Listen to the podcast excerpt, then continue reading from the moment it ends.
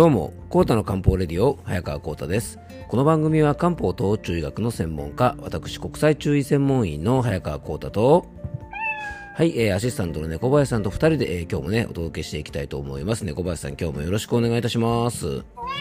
はい、よろしくお願いいたします。えー、今回は食事は何も大事だけど、いつも大事、えー、漢方的時間医学、えー、シゴル中と、えー、時間栄養学についてというね、テーマの前編について今日はお届けしていきたいと思います。えー、猫林さんね、今月も、あ、今月もじゃないですね、いよいよ今日から3月ですね。えー、まあね、いよいよね、気温もちょっと暖かくなってきますからね、猫的にもまあ結構テンションも上がるんでしょうね、きっとね、猫林さん。うん、そうですね、ちょっと食い気味ですね。はい。あのー、ね、これから気温も上がってきてですね、猫ちゃんとしてもね、えー、非常にあの活発になるような時期でございますので、え、皆さんもね、ぜひ元気出して3月過ごしていきましょう。えっと、まずはご案内なんですが、え、本日のね、1時40分から、えっと、レギュラーでね、毎月出演させてもらっている FM 甲府というラジオ局の月中という番組に、え、出演いたします。えっとね、FM 甲府はラジオ局のホームページから、えー、ネットを使ってね、エリア外の方もお聞きお聞きいただけますので、えー、ぜひですね、山梨県外の方もね、あのー、番組の方をお聞きいただけたらと思います。でなぜかですね、このね、FM 興奮のラジオ番組月中なんですが、僕の登場前はですね、パーソナリティの方のご配慮で、毎回ですね、特撮ヒーローなどの主題歌が、あの、流れるんですね。あの、なので、ぜひあの、そちらの曲の方もね、あの、注目していただけたらと思います。はい。で、えっと、3月のね、メディア出演なんですが、それ以外にもね、えっと、来週の火曜日ですね、3月8日は、えー、YBS ラジオというね、こちらもあの、僕の地元のラジオ局なんですが、えー、3時半からキックスというね、番組に出演させていただく予定です。こちらはね、あの山梨県外の方は、えっと、ラジコのエリアフリー機能を使ってね、あの聞いていただくこともできますので、えー、よかったらね、えー、来週の番組の方も聞いていただけたらと思います。あとあの、3月20日に発売予定のですね、宝じ宝島社のね、あのリンネルという雑誌に、えー、ポッドキャストの特集が掲載されるそうで、その、あのポッドキャスト特集の方にですね、なんとこの番組があの掲載されるそうなのでね、あのぜひですね、リスナーの方は1人100冊ぐらいあの買っていただきたいと思います。はい。ね、さん、ちょっとこれ嬉しいですね。うん、健康とかね漢方に関する取材などはね何回か受けたことあるんですけどポッドキャストの番組を取り上げてもらえるというのは初めてなんでね、えー、猫林さんこれはちょっとね2人にとって嬉しいことですね。うん、また発売日が近くなったらね、皆さんにもご案内いたしますので、えー、ぜひと手に取っていただきたいなと思います。なんか今日はカミカミですね、猫林さんね。はい、えー、3月早々カミカミではございますが、えー、コータの漢方レディオ、今日もよろしくお願いいたします。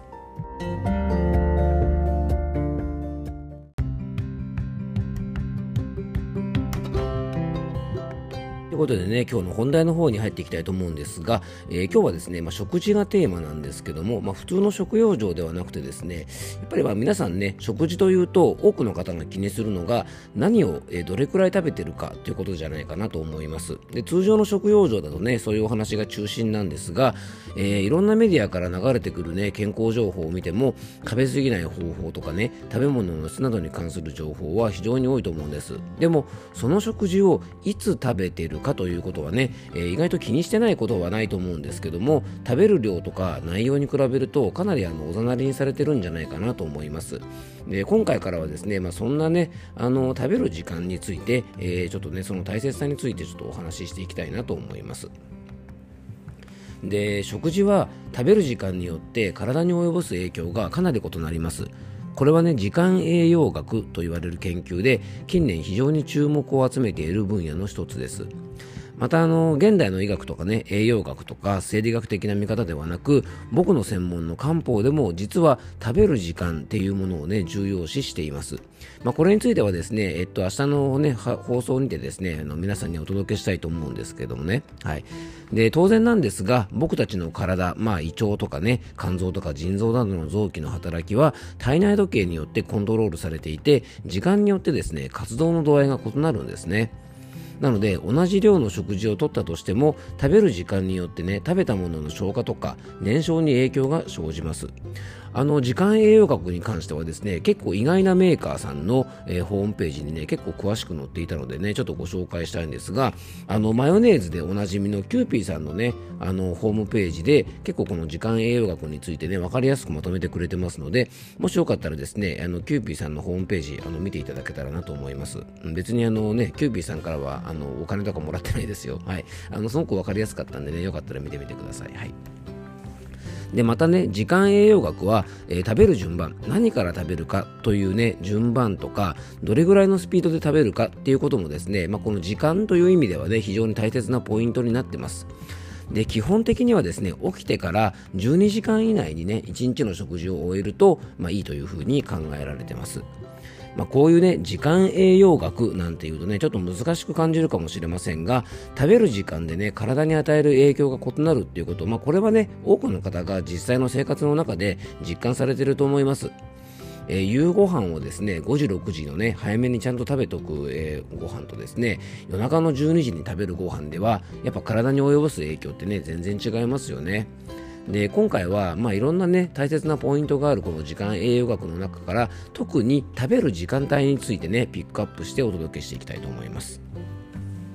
で食事の時間がね不規則な人は胃腸などに負担がかかるだけではなくて食事の内容の偏りとか欠食にもね結構こうつながりやすいんじゃないかなと思います。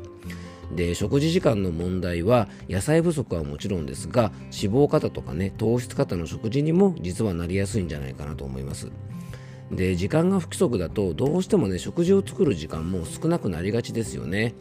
で時間がないとですね、まあ、インスタント食品とか、まあ、お惣菜とかねお弁当などを食べる機会も多くなりますし野菜もですね火を通して食べるゆとりがなくなってしまうので体を冷やしやすい生野菜がねどうしても多くなるんじゃないかなと思います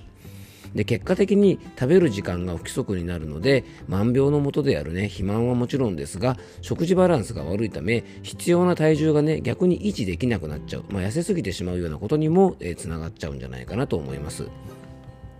で不規則な時間帯での食事は結果としてね病気をね治すために最も大切な体のエネルギー源の不足もね結構してしまって、まあ、病気になりやすくなったり病気を治せない体になってしまう結構大事な問題なんですよね。で大事な、ね、大事な食事を食べる時間なんですが、まあ、仕事の都合でねあの規則的な時間帯で食事をとることが無理っていう風にねあの最初からどうしても諦めちゃってる方も多いと思います。しかしですねあのこの時間栄養学をちょっと知ることで太りにくい食事にしたりすることも可能だと思うんですね。でポイントはやっぱりね夜の食事時間だと思います。特にねダイエットを意識している方は夕食時間にはね注意をしてほしいなと思います。で一般的には夕食はやっぱ就寝34時間前には済ませる方がいいと言われてます。で11時ぐらいに寝るんであれば遅くてもね8時までには済ませておくことができれば理想的じゃないかなと思います。まあ理想的といえばですね、まあ、8時と言わずねできればあの5時とか6時とかねまあ7時ぐらいまでにやっぱりあの済ませておくとねやっぱり一番これが理想的ですよね。夕飯の時間はねなるべく早い方がいいですよね。うん。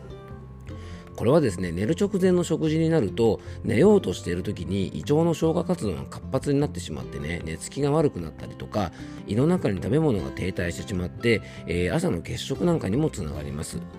あの朝の欠食が、えー、これね習慣化してしまうと体内時計の働きを狂わせてしまうこともあるんですね。でこれはね自律神経の乱れにも結果的につながってこれまたですねいろんな病気の原因にもなってしまいます。さらに夕食をとる上で大事なのが B01 の量をね考えることです。皆さんこの B01 って言葉ご存知でしょうか？B01 とはですね体内リズムを正常に機能させるための遺伝子の一種で体内に脂肪を蓄積する働きがあって別名肥満遺伝子とも呼ばれているものなんですね。でこの B01 の量は時間帯によってですね増減することがもうこれすでに分かっていて、えー、22時ですね。要は夜の10時から午前2時までの間の量が最も多い時間帯であることが分かっています。B01 の量が多い時間帯に食事をとると脂肪となってですね体の中に蓄積されやすくなりますからこの時間帯にがっつり食事をとってしまっている方は同じものを食べてもですねかなり太りやすくなってしまうと思います。えー、次回はですねこの B01 を減らしていく方法と、えー、冒頭ちょっとご紹介したね漢方的時間医学、えー、シゴル中というものの考え方についてね、えー、ちょっとお届けしたいと思います、え、最後に僕からご案内がありますのでよかったら最後までお付き合いください。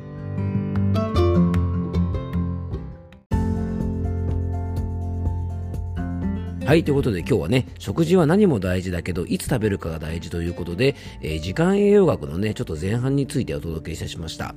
えー、猫林さんどうですか猫林さん割とちゃんと規則正しい時間でご飯とか食べてるんですかね？